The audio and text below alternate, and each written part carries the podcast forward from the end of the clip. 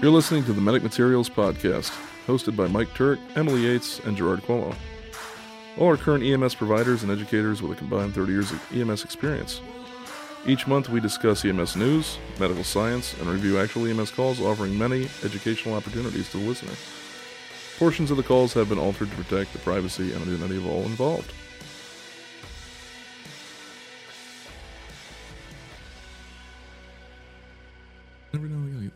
My fingers. So, you know our our pellet stove pipe? Yes. like what is? You know.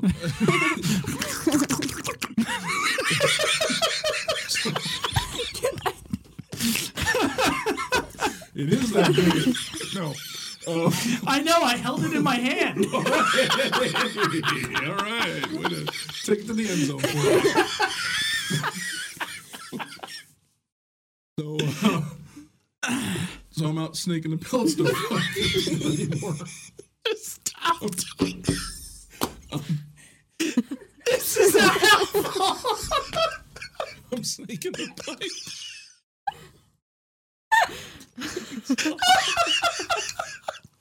um, with, you know the wire brush going. You know, all the, all the put your hands behind your I- I- back. I'm telling you, it ain't working. um, and uh, I really can like make us stop talking by doing this. Um, and I don't know if it built up a static charge or what, but I went to put the end cap back on, and as I as the metal touched, it went bang right up my arm, and I went, "Oh fuck, shit!" Shocked straight up the arm. Ow. Yeah, like bad, like it fucking hurt. and then I went and I Struck by like, lightning. and I went to touch the pipe again, and it was still it was still charged hmm. because it back backing away slowly. I just went inside, unplugged the fucker, and I'm like, okay, we're gonna let that dissipate. Wow. Yeah. I can't say I've ever gotten zapped by a chimney. Now I can say that it was like legit, and like ever since then, like every now and again, I like tingles in my like fried nerves or some shit. I don't know. They fucking hurt though. Wow. Yeah. I think I'm going to start with that. That's the intro to the podcast, everybody. Welcome, Gerard, back to the table.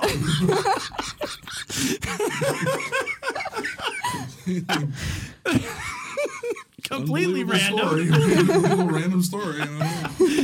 Who gets shocked by an exhaust pipe? Him. Uh, all right. Hello and welcome everyone back to the uh, Medic Materials podcast. My name is Mike Turk. I'm here with Kelsey and Emily, and in the greatest seat imaginable, we have Gerard back on the microphone for this month. So hi, buddy. Get a little like Yeah, but there's seat there's hot. cheerings. There's nothing hot down here. That is true. I kept the heat on for you guys My Keep seat my all ass. night. my Keep my ass. pleasantly warm, though. I'm actually relatively okay. Yeah.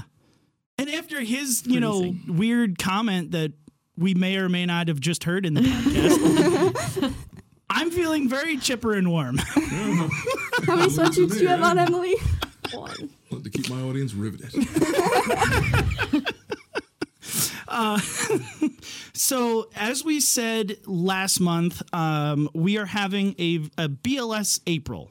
Um, we're going to showcase a, a very interesting call review uh, here in a second where a BLS provider, in my opinion, really went above and beyond for not only Emily's favorite thing for patient advocacy, but also treatments. And I think they were very aggressive in the way they treated this this particular person. So it'll be an interesting conversation um, and some learning points down at the end. So before we get into it, Kelsey, you have our weekly or bi-weekly rig check for us.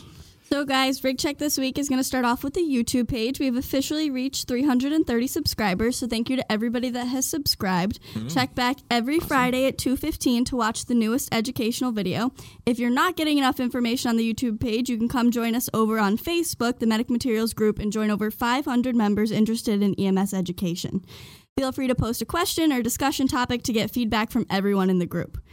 Go check out our merch on Teespring to help support the podcast, especially now that Gerard's back. Feel free to go buy his donuts t-shirt. Thank you.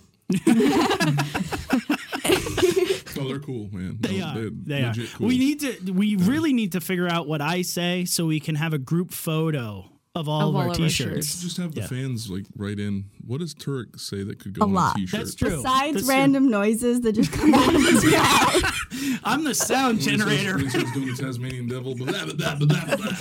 Oh, what about the beaver one when I was like There's our resident beaver, everyone.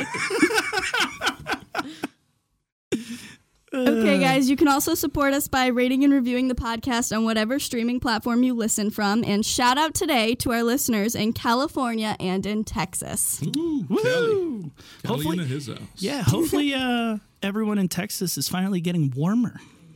Yeah, that's Yeah. kind of weird. Ice in Texas. You don't see that often, but The hell is Um, freezing over.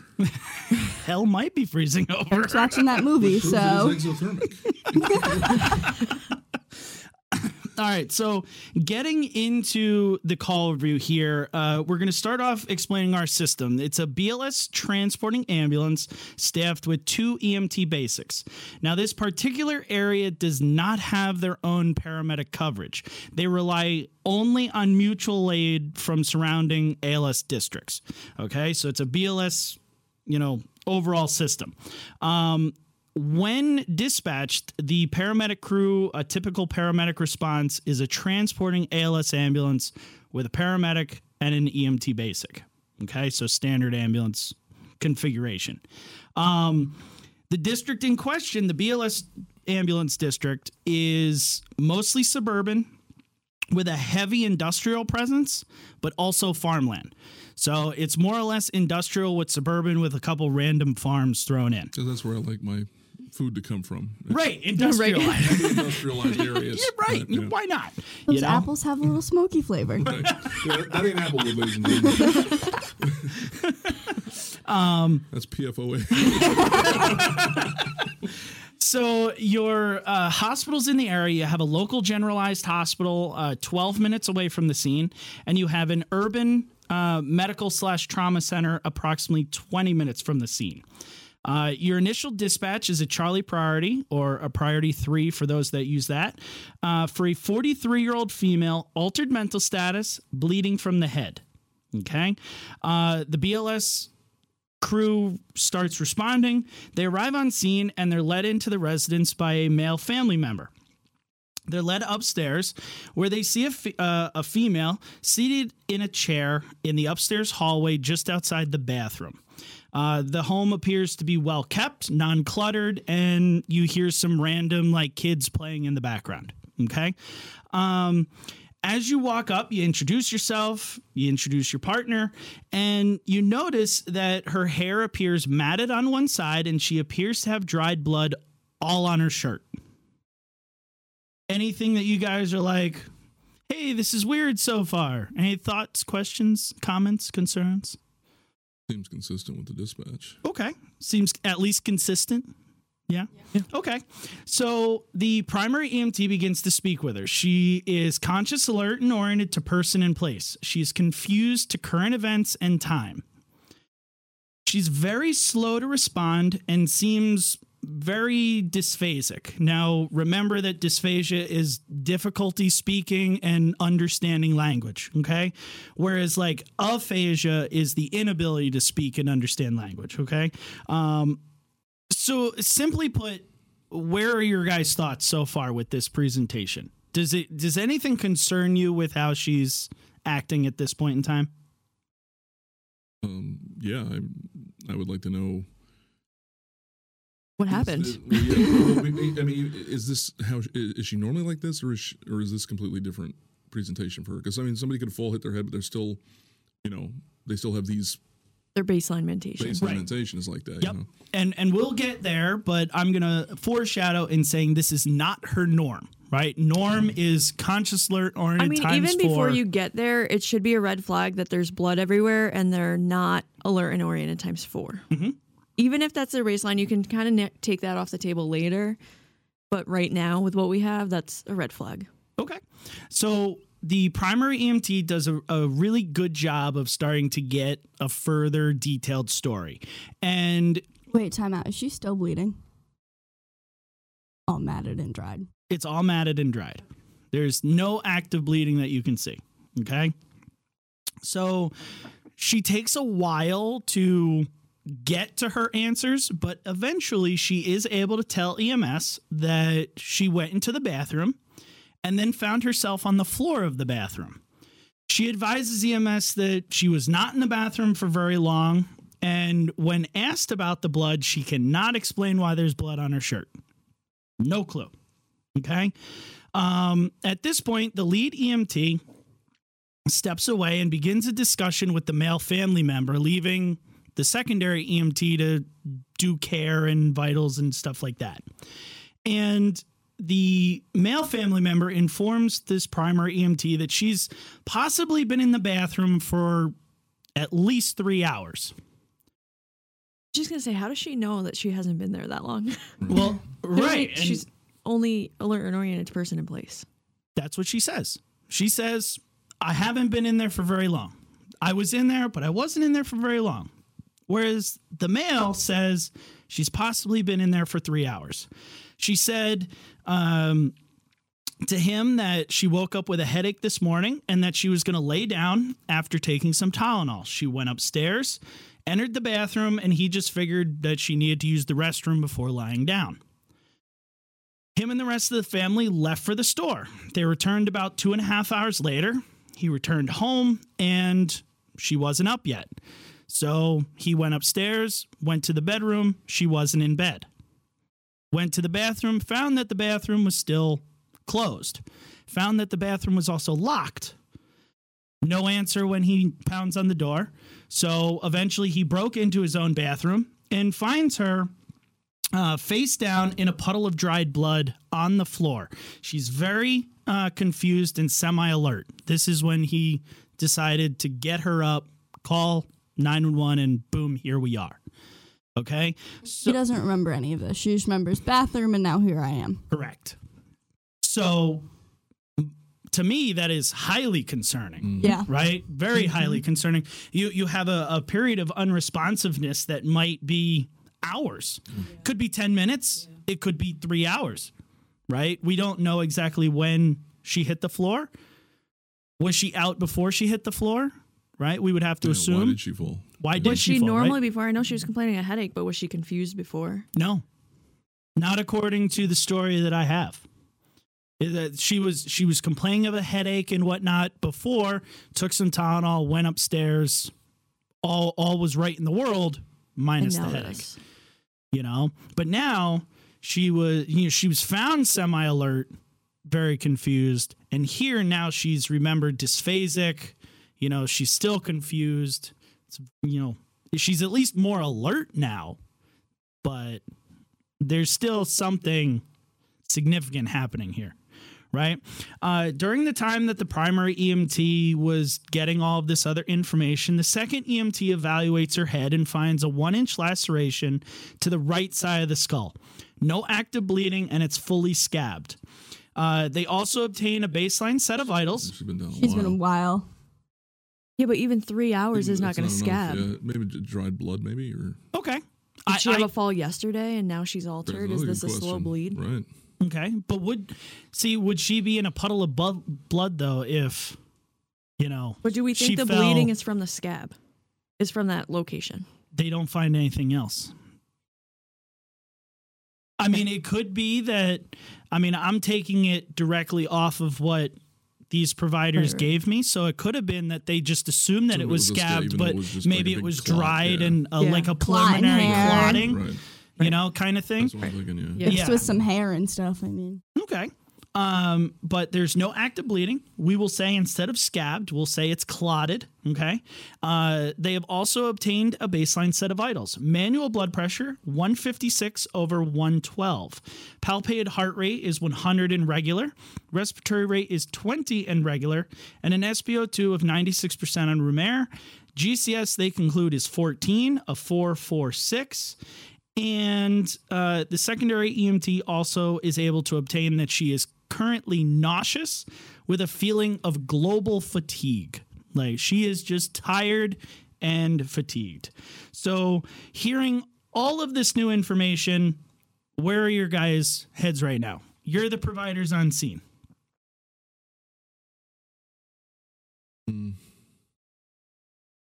Medications. Let me get a detailed history. Okay. So go into the go into the Yeah. sample Yeah. realm of things. Okay. Especially while you have the family member. Right. Exactly. Yep. Because is she going to be able to give who it? knows who she's know, who be to. knows, right? Um, Let's do a BG while we're at it. We're just, you know, because we did have the episode. okay. I like going for a BG. Yeah. Um, what about the potential, you know, running diagnoses here? Like you're, what are you guys thinking that could be wrong with her? Other than like sugar, do we want to get a stroke exam? do we Yeah, want to absolutely like get a Definitely. neuro. Absolutely. I would go neuro here, right? And with trauma, maybe it's Yeah. trauma Yeah. related or, Or non-trauma but related, and the trauma was secondary. Yeah. Either Yep. way. Either way, I think is uh, is the right way to go. So uh, the primary EMT comes back into the uh, the conversation here, and uh, they decide to go right ahead with the stroke uh, exam. I think that's awesome, right? Um, they find global weakness. Both hand strengths are diminished, but there's no pronator drift. There's no facial asymmetry. Her speech is clear. However, she is still having trouble finding her words, formulating sentences, and getting them out. She will, but it takes her a long time to get there. Um, they go down the road of sample they gather a full you know medical history um, and the secondary emt heads outside to grab the stair chair for extrication. Um, Anything super relevant, medical history, blood thinners, anything like that. so out of her and the family member um, they get a history of hypertension coronary artery disease and asthma. Meds aspirin metoprolol and a albuterol inhaler with no allergies the family interjects however and reports that she has been waiting on insurance to refill her hypertension meds for almost two and a half weeks so she hasn't had I at least one of her that. medications for almost three weeks Right. okay we're the right, important great. one. You can just take people off of beta blockers like it was nothing, right? Right. Just, Just take not gonna cause a them off, stroke or them on, take anything. off. Right. No, Boom. it's fine. yeah, right. So, you know, it- we're we're mm-hmm. looking at this going, okay, she hasn't been on her metoprolol, her beta blocker, which is treating, I'm assuming because she's not on anything else, it's treating the hypertension and the coronary artery disease. 'Cause typically they do beta blockers for coronary artery disease- disease as mm-hmm. well. I know. Mm-hmm. That's that's a hard one to spit out. Coronary artery disease. I'll get it. Say it 10 times fast. No. um so yeah, I think, you know, not having that you're looking at blood pressure going, okay, she was what, 156 systolic? Yeah, 156 over And 112. 112 diastolic is more concerning for me. Yeah. Right. but is This that I've seen. people, You know, hey, I'm 180, uh, you know, systolic. Okay, but your diastolic is 80. Okay, well, I mean, it's something to think about. But I mean, you know, I'm not jumping up and down. Yeah, I start seeing Right. triple digits on the bottom. That's when I start. Yeah, going, "Hmm, right? we And now issue- we got is this going. It's is starting this, to make more sense, but it doesn't mean it's any less concerning with the way she's presenting. Well, and that's it. That's where that's where my next question is is that more concerning to you guys thinking, okay, is the blood pressure reflective of the fact that she hasn't been taking her meds or is it reflective of possibly what's going on with her? So I think you have to take this, Sergeant, as don't. This is one of my biggest pet peeves in EMS is you find an abnormal finding and you fit it into a scenario you want. Like, oh, Yep. okay, well you're hypertensive, but you know maybe you just didn't take your blood pressure meds, or maybe Right. they're having a stroke because Yep. hypertension is a sign of increased ICP. Right. So like, don't fit this into something you want it to fit in. Just Right. take it for what it's worth. We've we've talked about confirmation bias because that's exactly what this is. It's going, ooh, I'm going to make this a blood pressure issue. Right. Okay. They're- so they're she's hypertensive hypertensive because, because- she hasn't taken her meds, and you know she might be a little confused because she had a concussion. Right. That's fine. Hmm? And now we just totally threw out the whole neural thing and Right. made an entire situation for ourselves. I mean, I think it's good to ask, especially like, let's say she's perfectly fine, she's feeling a little shaky because her blood pressure's that high. Well, then it's probably just a blood pressure problem. But with the way she's mentating, it's most likely maybe a combination of both, but And people will go and say to play like, "Oh, well, she had a headache before, so her blood pressure is probably elevated then too, causing the headache, Mm-hmm. or she's having a stroke." but she was also she's also covered in blood, so Right, you've got a that's saying, secondary like- And all problem. this could also happen from trauma. Yeah, and that's Yeah, it. everything. Well, and that's it. You So know? there's so many different route of pathways to be so could possibly it, traveling right. down. Could the hypertension be from not having medication? Yeah, but that's also going to cause something else. right. You're not just going to be like, oh, I have a 156 walking around blood pressure like- and not have something going on. Right.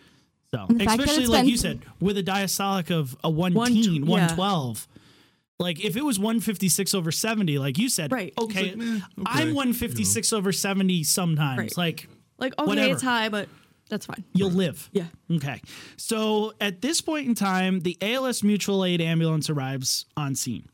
Uh, the BLS crew are currently extricating the, the female out of the house via the stair chair and they move her into the ambulance. The medic moves into the ambulance as well. Now they're all in the BLS ambulance, okay, the transporting unit. Uh, the just for S's and G's, the medic unit's EMT does not make patient contact, just hangs outside the ambulance Doesn't play clown car. doesn't play clown car, doesn't really feel the need to be in there. The medic's going to do their evaluation, figure out that they may or may not take this call, and then That is trusting. Yeah. Because, you know, it's important to be completely disconnected from the call you're on. I was gonna say I don't ever trust a medic that much to not go assess a patient, but okay. that hurts. Sorry. Sorry, Kirk. Have I ever drop you off at a scene and be like, "Good luck, see you later"? No, I don't know. I always No, get out kinda with you. I always get out with you. that is accurate. That is accurate. Um, so, as any good BLS provider would do, the primary EMT EMT begins to give a report to the paramedic. Uh, during the report, the medic begins to talk over the report and converses with the patient. I hate Love it. that. and here we go. and I here, hate that. And we so go. it begins. so oh. it begins. Wait, before we start, did they get a blood sugar? Not yet. It's coming. Okay. Well, it's I just literally didn't. the next sentence Oh, well. that I'm about to read. It's like I wanted to make sugar. sure I didn't miss it in my head. Maybe the medic would have got it. if you Shut the fuck up. Oh, I hate when they always shots fired. Has there been a time where you've gotten talked over or something? That's I feel like there's twice. some bitterness there. there's a story that follows that. Like when you're giving report at the hospital and they just start talking to the patient, like, "Cool, I'm done. See ya." yeah, Assholes. Goddamn fucking nurses. Fucking nurses, they're evil. nurses are bitches. So This is why I'm scared to give report to nurses. Just think of them as four CNAs. You'll be all right. oh Exactly. Honestly. yeah, all right. For all of our RN listeners that just got severely like fuck you. Screw you. We love you. Send us an email, info at medicmaterials.com. I'll send it to Gerard and Emily. I appreciate that. Definitely deserved. Uh, shit. Yeah. Let me scrape that off my foot real quick. Let me step all up in it. There I love it. So, getting back, this medic decides he doesn't care about the report. He's just going to start conversing with the patient. A second. So, I have a question. I am trying, So we're practicing for medic school right now. and I'm trying to get to her goddamn blood sugar. she won't get it because she won't let them give report. I, I have swear, a if you, if you do this as an intern, I'm going to hit you. I just have a question. I have a question, and I didn't want you to go any further because my question wasn't the blood sugar. Carry on. So, as somebody who works in a fly car system, we've had this conversation before that when you go on scene, you take everything with a grain of salt. Mhm. I guess I'm wait for you just kind of like sit there, wait for the report, and like, do you listen? Like, I guess I'm asking, like, when you're sitting there, like with the BLS crew, and you're like, okay, this patient is like super sick or whatever, and you take the time to listen to them. How do you prioritize? Like, I need to talk to this patient before like they decompensate, say, or getting the report. Critical thinking. I actively listen to what they're saying. Right. Yeah, so when I did work in a system. they like found out all this information. So they've done the work for the last 10, 15 minutes. And while I, I would say like take it with a grain of salt, but like, does it make sense? if you're looking at a patient, does that make sense to what they're saying? If it doesn't, then like either reevaluate it and figure it out for yourself or move on. Right. Does Yeah, it matter? Like, uh, when I first started in the the flight car system I worked in, when I wasn't familiar with all the BLS crews in the area, I would actually listen, actually stop and really listen to what they had to say because I didn't know them. You know, so I really need to hear everything they have to say, take all that information in, and then go ahead and do my assessment and everything else.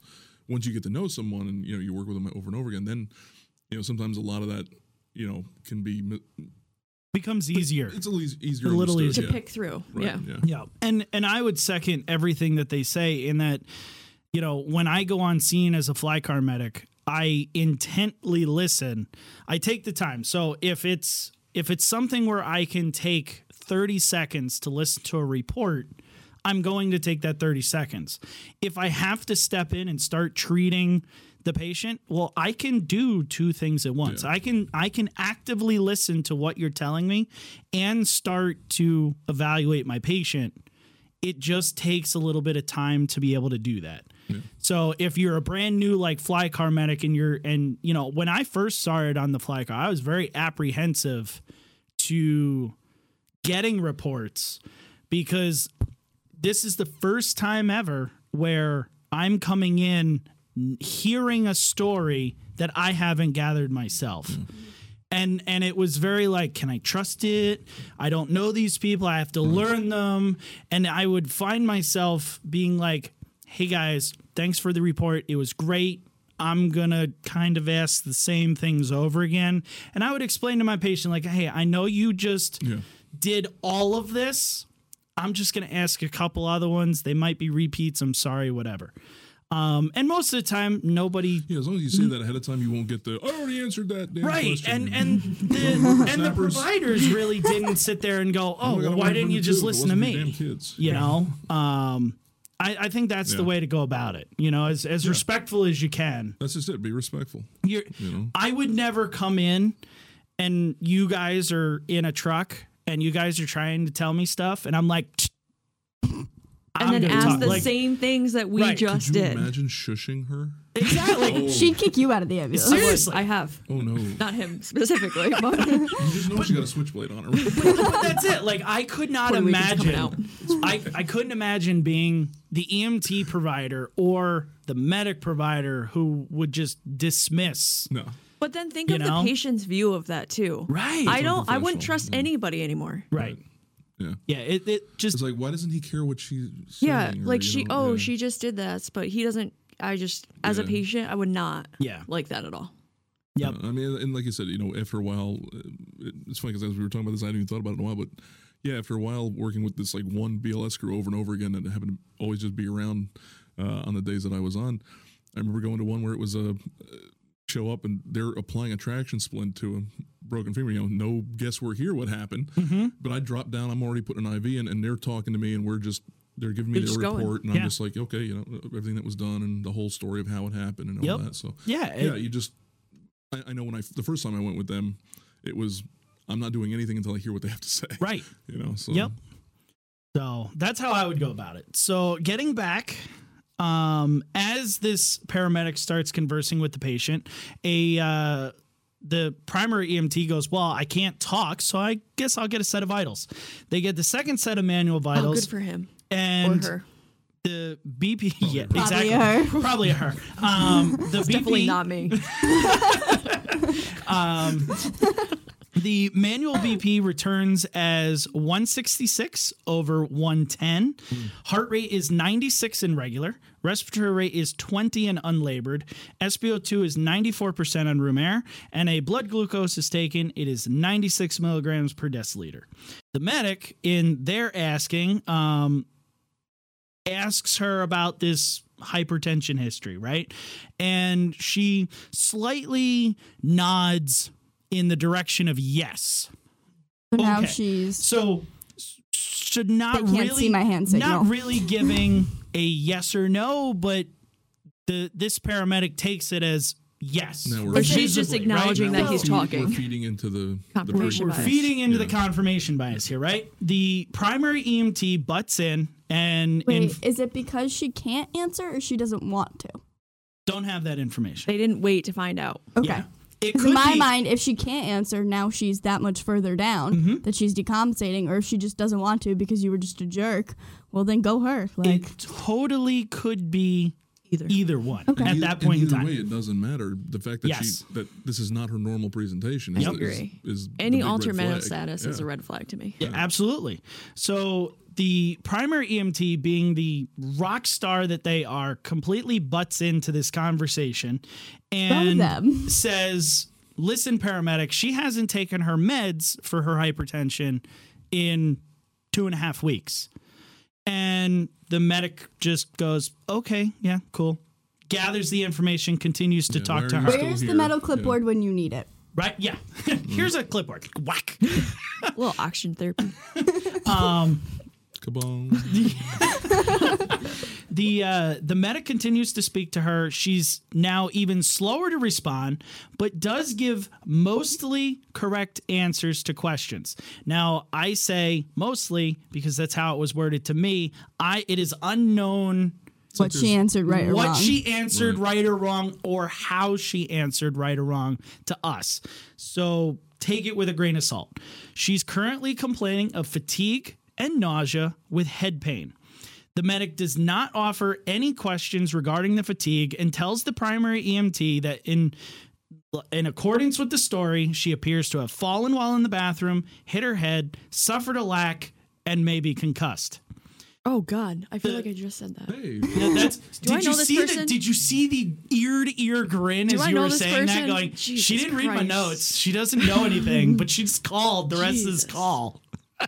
Well, that, that doctor can go back in service, right? Huh? That doctor can go back in service, right? Absolutely, Yeah. absolutely. Time for a nap. So now that they are, you know, fallen with a head injury and maybe concussed, according to this paramedic, uh, the paramedic does their due diligence and proceeds to deem it BLS for the EMTs to transport, Due stating diligence. there is nothing ALS that they will do for her. Oh, that's my favorite. Gets out of the ambulance, gets back in their truck, calls in service. This is where And drives like- away. I would really like to put the, you know, Family Feud sound. You know, I like it. No. so I want to I want to transition you guys into being that primary EMT at this you know at this sp- spot in time. What is what is your rebut to that? Like, I mean, it's not like you can be like, please. Like that's not going to get you anywhere. oh, she well, knows. She knows what to say. there's, a, there's a great phrase. see, I hate using that. Like, I never use that as an EMT. The oh, I'm not comfortable with I never that. used it as an EMT either. But In if this I, instance. yeah, well, Ask if they have chest pain. Fuck off. I make everybody have chest pain. That's not what I taught you. It was a target at him. Yeah. Those damn 12 leads. I can't, I physically don't have it in my soul to turn over someone BLS after I obtain a 12 lead. So Even if they're the they psych feed, patient that is these, uh these EMTs feed in. Are you having chest pain? Oh yeah. Now that I, you know that, why? now that you mentioned it, I am having chest Because pain. Because these You're EMTs are scared. dealing with medics like this. your schizophrenic patient that Yeah. thinks they did drugs earlier. Yep. Well, I They mean, did? it- Oh, yeah. You know, and, and in this instance, honestly, probably I I wouldn't fault them because you know they would probably if I was an EMT in this situation, I'd want to get out of like this being turned over to me any way I could because that's it, it ain't right. Right. You know, and really from a from a you know ALS standpoint, you know, for altered mental status, we're going to go through all of our you know, i i our assessment tools and figure out okay, what of these could be causing the altered mental status. In this case, you might not do a lot. However, the possibility that they are going to decline is significantly there. this is cups. So even Yeah. if right, even Yeah. if you don't This is the do anything, you watch them and and hopes that you don't have to RSI them later, right. right? It it doesn't make any sense to me why this wouldn't go with a paramedic. Yeah, and let's be honest. I mean, Because you know, they're concussed. Yeah, Yeah, That's it. So, oh, okay, so so differential diagnosis is here. With everything that you guys have heard so far, you're the primary EMT. What are you guys thinking off the rip here? I know what I'm thinking. Broke. I'm thinking bleed. I'm thinking stroke, something yep. neuro. I actually, I don't know if I've decided if I think it's a bleed or. I think it's a bleed. I, I think it's a hemorrhagic stroke. The- the- I think it totally could be. but the thing is, is we don't have the equipment to t- determine. Yeah, any my of X-ray this. vision's broken, Right, but yeah, my little CT machine that I carry Yeah. in my back pocket. Yeah, no, it's, it doesn't. and that's Left true. it at home didn't today. right today. Yeah. Yeah. Um, and I agree. You know, there's nothing to say like, oh yeah, you know. All the I more mean, reason to ride this in as as the paramedic. Yes. Number one, for those of you who don't understand what cups is, maybe somebody could do a video. It'll be out one Friday. um, but this is definitely P. This is potentially unstable. Yep. This is where you need to be because we know where her her baseline mental status is right now. We start rolling down the road, and all of a sudden she starts going. Guess what? That whole RSI thing that's going to come into play right effing now. I wonder if we could make that into a T-shirt. Right? Like just have like like an. EKG rhythm and then go blah blah blah blah. But I mean, you know, th- Torsades, this, ladies this is where this is where you know weird stuff can happen, especially when you're talking about neuros and people who have hit their head. Whether it, you know, she stroked out before she hit her head, which even worse, Mm-hmm. you know, or this is all from the head injury. right. This is where you know this is a time critical patient, and this is you know meaning I want them to be diagnosed by people with the right equipment, like yesterday. Yep. I agree. And, uh, One hundred percent. yeah, this is where the potential for declining can can come in. So this primary EMT adamantly is very concerned with the medic's decision to BLS this said patient. Um, they believe she is not concussed, um, but could be having a neurological event like a stroke, hemorrhagic stroke, bleed, whatever it might be. You know, that's where their thought process is going. Uh, and before the paramedic leaves, they openly voice this concern to the paramedic. They actually do their due diligence, which I think this this EMT is a fucking rock star.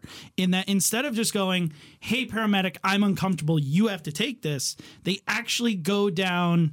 this is why. This is why, right? They And now I'm seeing explain, this crew dressed up like Kiss. Huh? You keep calling him a rock star, and I'm just like, did he come out looking like Gene Simmons? You know? But you know, you got to think like you don't see, at least in the EMT spectrum that I've seen, you don't see a lot of EMTs like this, right? That can actually.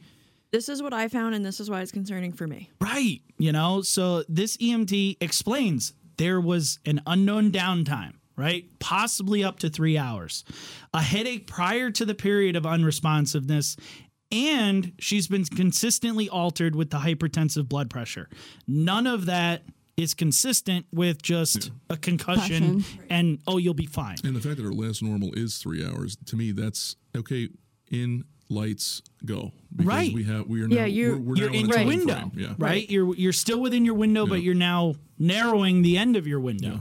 Um, the medic in rebuke to this statement tells the EMT that the blood pressure, of course, is caused by be- not being on the medication, and they say in refuting the thought process that this person's having a stroke-like event says there's no facial drooping no pronator drift no one-sided weakness to indicate a stroke. Because people that have strokes always only have those things. and there's no evidence that she was unconscious or that she was unconscious for a prolonged period of time. Yeah, we just like I to sit in in the the bathroom, for three hours. And then I woke up on the floor, and I don't know why I'm bleeding. There's no She doesn't even evidence of remember waking up on the floor either. Right. She remembers bathroom. Oh, you're Oh, here get now. The evidence was obtained illegally, so it was thrown out of the call. I got it. All right, continue, Your Honor. so I mean, you know, uh, like The EMTs will disregard The other thing- that patient said. Yeah.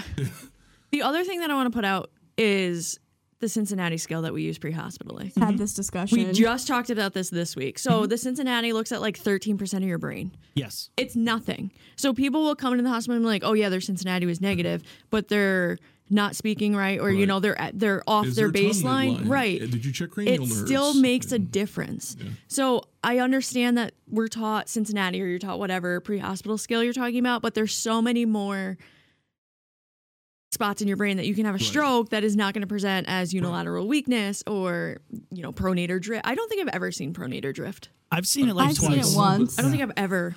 But no, the, I mean the whole uh, dysphagia thing. I mean, remember that dude I told you about um, that one call where, again, I was in the the fly car system that I worked in, where I was the only paramedic, and you know, a call dropped thirty minutes away for a diff breather. I was with somebody that had some just some leg weakness, and uh, Yeah. you know, he just had a hard time getting up, you know, for no reason. But he talked with this like little lisp, and uh, I ended up finding out that one of the people that was there was his father, and I just happened to ask. I said,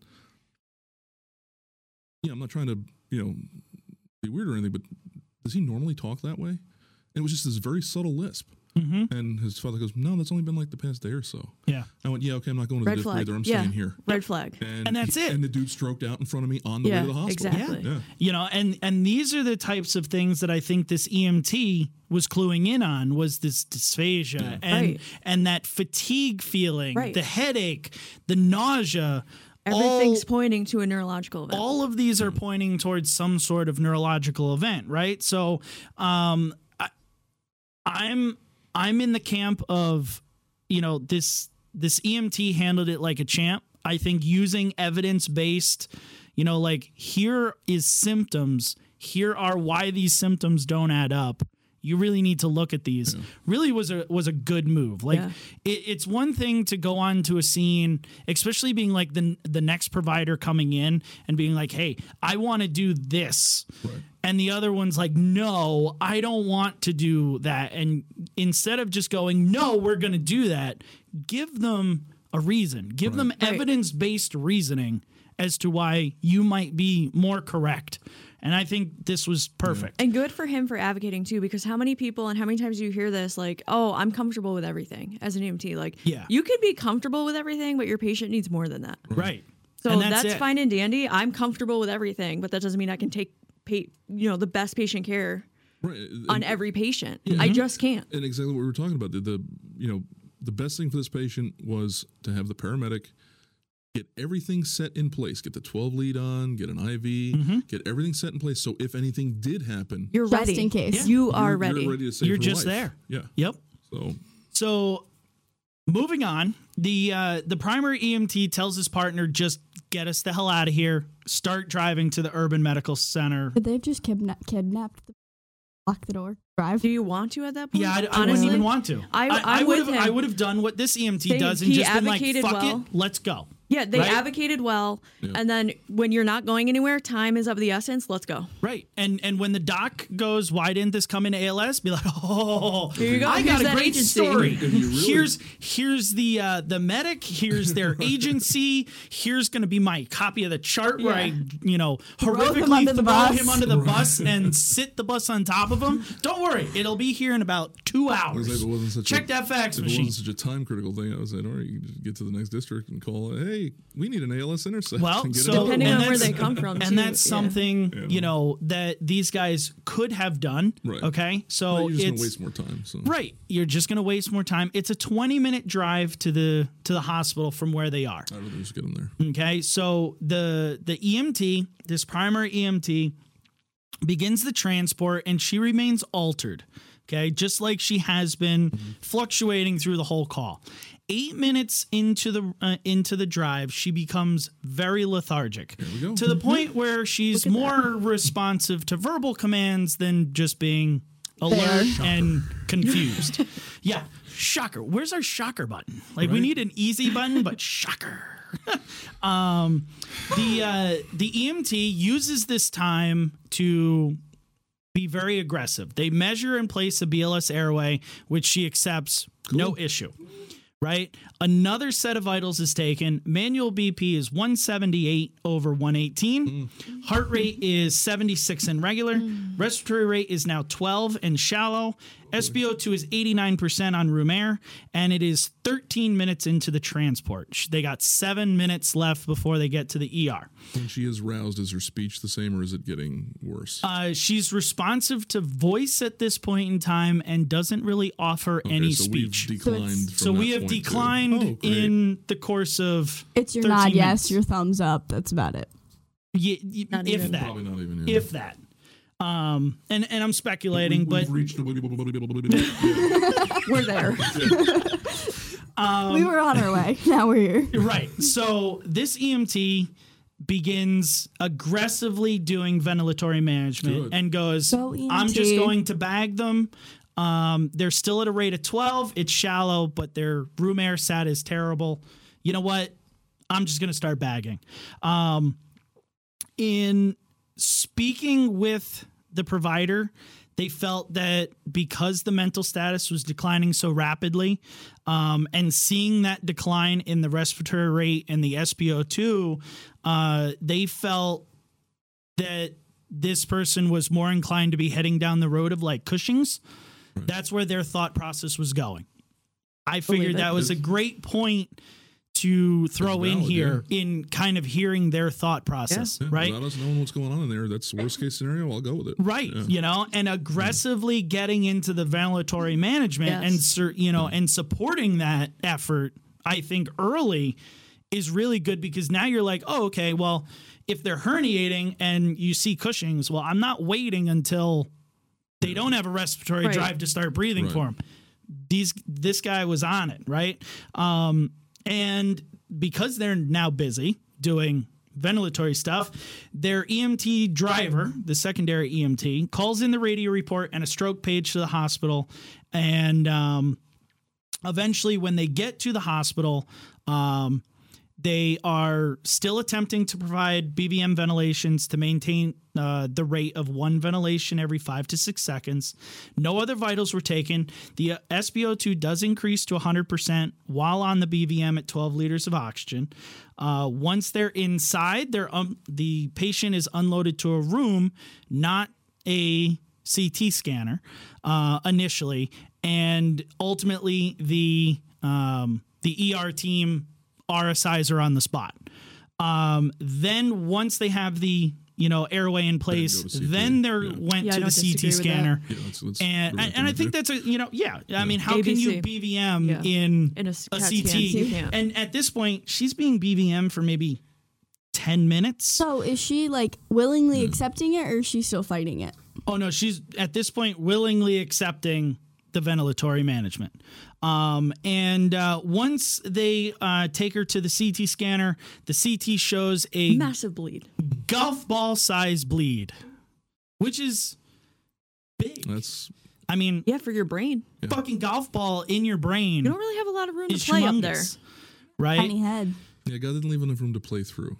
And uh, s- the, you know, golf terminology there for our, our golfers out I, there. I just got what you were Yeah, saying. yeah. Yeah, there's there's definitely not enough room to play through.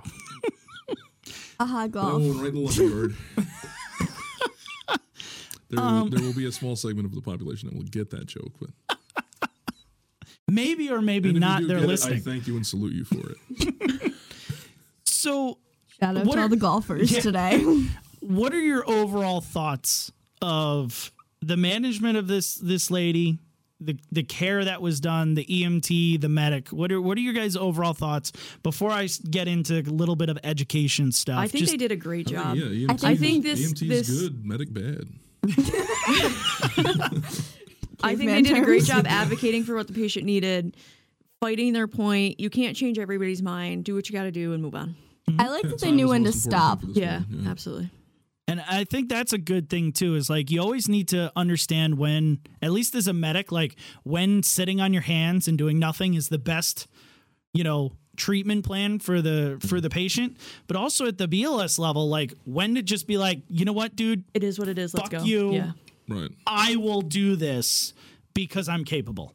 You know, I don't know if, you know, a lot of other EMTs would have done this. And I, he, they did a really great job after they got turned over, after this patient was turned over BLS to keep doing their job. Right. Not like, oh, well, the medic said it's BLS. I'm going to sit here and watch. I'll start my chart. Right. I'll set I'll that. start my Yeah, I'll set Yeah. those vitals every. Maybe I'll do every five Yeah, just because you the know button so it they're goes every hypertensive, five, right? right? And I'll, and I'll just start getting Keep there. assessing. You can do neuros Yep. just the same as the medic can. Mm-hmm. It doesn't change when you go to paramedic school. Right. Yep. I like it. So going over, we had mentioned Cushing's. I wanna, I wanna touch base on on Cush. blah, blah, blah, blah. That's it. That's your T-shirt. I'm having such a hard time talking today. Are you stroking out on us? Picture the Tasmanian devil with angry eyebrows. in ending, I want to just hit a couple educational points. Um, Cushing's triad, a lot of people hear it also as like Cushing's reflex. Um, symptoms of increased intracranial pressure. Now, typically, when you get to Cushing's triad, you're already in a late stage of the game. You're already starting to see herniation. Herniation, for those that don't know, is when your brain, because of the increased pressure within the skull, gets literally pushed down through your brainstem. And, Brainstem gets janked. and your brainstem gets janked through what? What is the what is the part that Whoa, the whoa, whoa, I got is the two part that questions. Gets herniated through. The foramen magnum. There you go. Bingo. I was like, wait, two questions at once. It was the same It was the question. same Oh, okay. question. We were just going to ask it five different ways. Here's Right. the comma again. Uh, but because, as Kelsey so eloquently put it, your brainstem gets janked.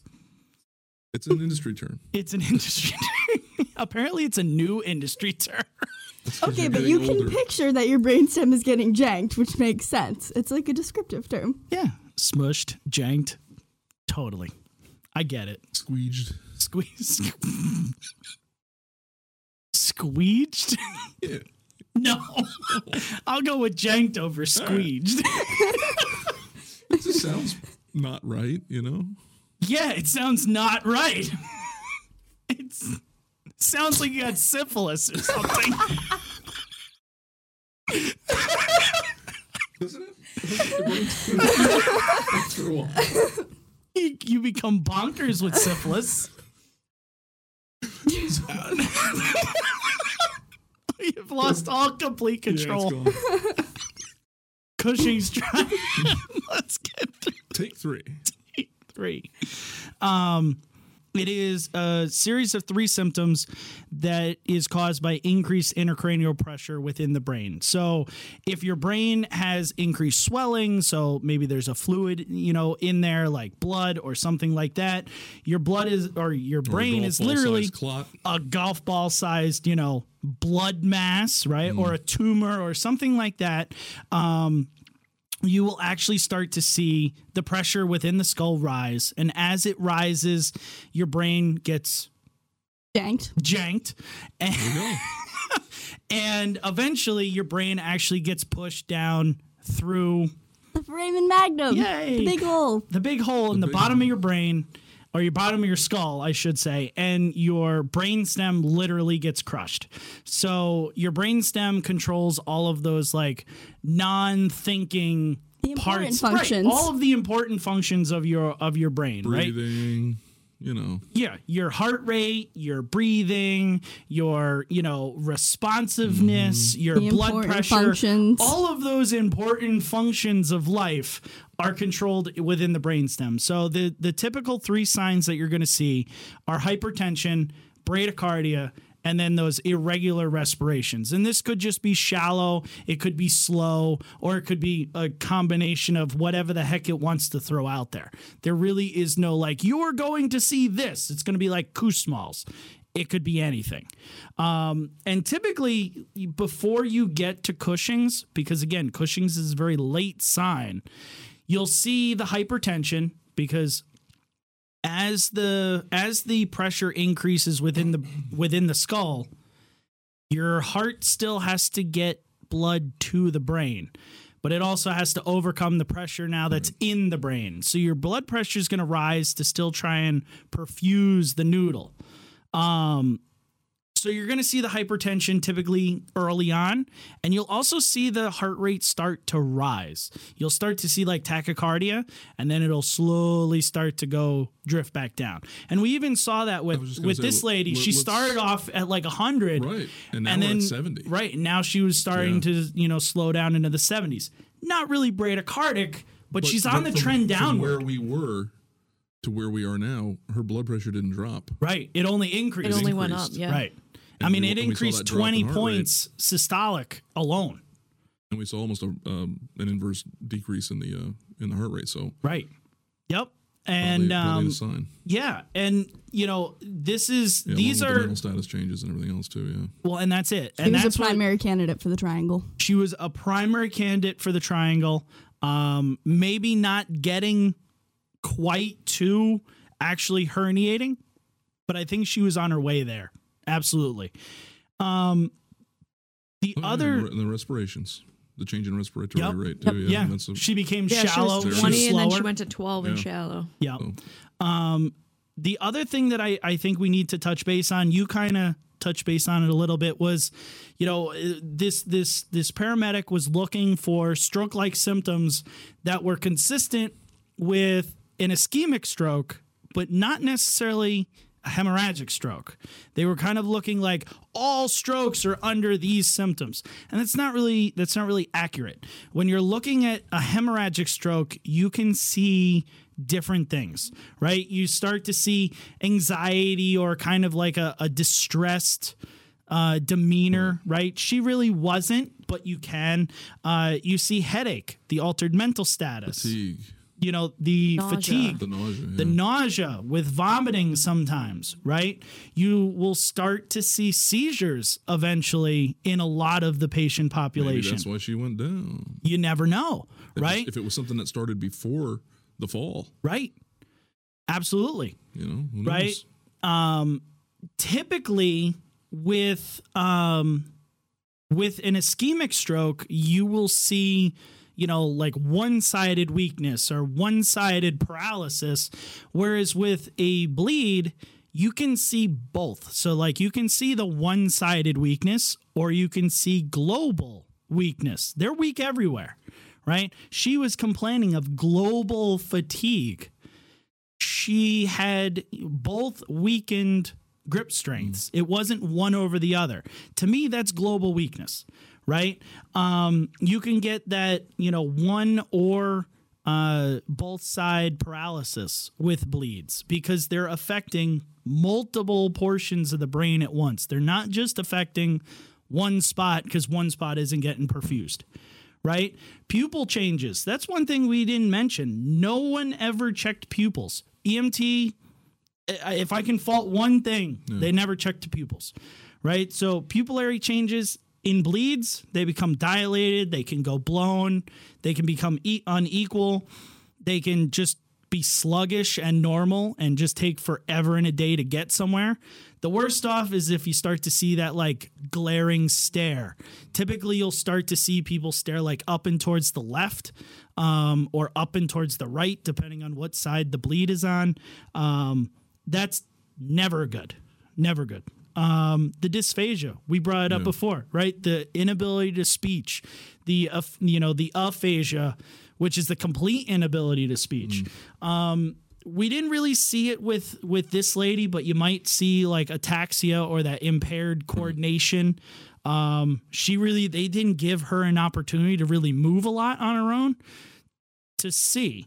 Um, what about nystagmus? Right? They didn't check for that. We don't really check for nystagmus, which is like involuntary eye motions. That's what this is literally what the cops are taught to be like, hey, you're, you're drunk. drunk. Yeah. Right? Your your eye will like flicker one way or the other. I feel like they had enough information to paint their picture, though. So, like, I'm not, I'm not they saying didn't- they yeah, didn't. I'm not like- saying they didn't. They didn't look at pupils. Like, would that have changed anything for them? I mean, maybe it could have got the medic to stay if the pupils. I don't. I abnormal, honestly but I don't know. really don't I mean, so. you, there's been plenty of times where I've, you know, checked pupils and you know, okay, they're sluggish, they're normal, whatever, and then later on in the call, I'm like, okay, you know, now they're staring up and to the left. I'm like, oh, well, their stroke just got worse. Right. And Yeah, who's- that's Right. and that's who's about to- it. But I, You I mean, And who's to say if it wasn't, you know, one blown, one not, that they would have even, you know, the, the medic, the medic would have went, oh, well, yeah, Oh, that's it's a- fine. yeah, Right. yeah. Yep. Um, they didn't and come out with she's drunk. Well, yeah, yeah. she was probably drinking, you know. And the last two things is just remember your posturings, right? Your decorticate and your decerebrate posturings and what each are. So when you with decorticate, you're bringing everything towards the core, right? So towards the breastbone, you're going to start to see the hands curl up, the arms curl up into the core, and decerebrate is everything kind of flattens out like a board, and your arms go down towards the floor and they start to spread and stuff. Your feet will go flat, and you kind of lay out like a board. Which one's worse? Decerebrate not bueno. Like decorticate, people can come back from that. Decerebrate, you're pretty much herniating at that point in time. Um, so that's again way down the road, but things to be looking for in head bleeds, you know, head bleeds, a hemorrhagic stroke, all things to be aware of. Sometimes you're not looking for that facial droop because they might not have it. So, uh, anything for you guys to add? Well, and, and just uh, yeah, I was just gonna say. I mean, and the whole you know, well, what caused it? I mean, mm-hmm. does it really freaking matter? Yeah, that's my Right. You my know, I favorite mean, question. People will be like, "Well, what? Why did this happen? Like it's not. Yeah, it's not important for the us. The chicken or the egg Right. come first? I don't You know, I fucking mean, know." she's gonna get her head corked when she gets there anyway. Well, you and know, that's it. knows? I don't Right. think You know? I don't think knowing you know having to know 100% this is the diagnosis. Take what but it- you've got Right. in front of you. Right. Look at it- to you, saying, Right. "Hey, you know, Well, This right. is a neuro event. Yeah, was it ischemic or hemorrhagic? Like, who cares? right. I didn't, I didn't go to Unless you know, hold on, I think sometimes it does Medical matter. I mean, remember like our third episode where we talked about the MI versus stroke guy, right? That paramedic wanted to give meds for the MI. I think in that sense it would matter whether they have a bleed or an ischemic stroke. But again, those are situational. Yeah. You know, if if if I'm doing, you know, one of 100 stroke calls of a year, I'm going to go, okay, they're having a stroke Yeah. do, do is there evidence that I believe that it's a hemorrhagic over an ischemic? Yes, Right. but I don't know. But does it matter? right? I mean, hell, this the patient, the no. was I don't know if you were on the list. I last. was there. She You had were on the tumors. last. Yeah, she had tumors. I was 100. percent She was stroking out. 100%. Yeah, but that would mimic it because it's raising the ICP because Well, and there's not it. enough space up there. And that was it. One hundred percent. I was like, nope. We we have a full blown stroke here, and we get to the ER. We look at you know the CT, and it's you know like four tumors that were all you know like poker chip size. Okay, no bleed, no ischemia, no nothing, just stuff in her head. You know, again, going to mimic strokes. But I treated it like a stroke nonetheless. As long as you're gonna Called treat it the the doc same. like it Well, was, that's the like thing, all yeah. of that. Right, you know, the thing is, is with this one, it it didn't matter whether it was, oh, it's it, her didn't take her meds or she, you know, something happened before she hit the floor. They were or trying to shove the square after she peg in the round hole. It doesn't matter. It, the, what you have in front of you is all that matters, And that's it. That Right. should have dictated Right. your level and of and I think that's where the confirmation bias got in to at least the paramedics' point of view, where the EMT kept that conf- confirmation bias away and was like, "I'm seeing what's in front of me. I'm looking at the information. I'm processing it. This is what we got. We have a neurological event." Whereas the paramedic was sitting there going, "Oh well, I just missed lunch. I just want to get out of here." Right. well, I'll just make it something so I don't have to do it. That's at least what it seemed like to me. So, uh, if there's nothing else, we will see you guys in two weeks. Stay strong, stay safe. donuts. So glad I don't have to do it anymore. I'm getting rusty. I'm like, "Well, wait, why are you looking at me? Thank you for listening to today's episode. If you'd like more information on the podcast or to send us a call to review, visit medicmaterials.com forward slash podcast. To learn more information, like us on Facebook at Medic Materials EDU or watch our weekly instructional videos on the Medic Materials YouTube channel.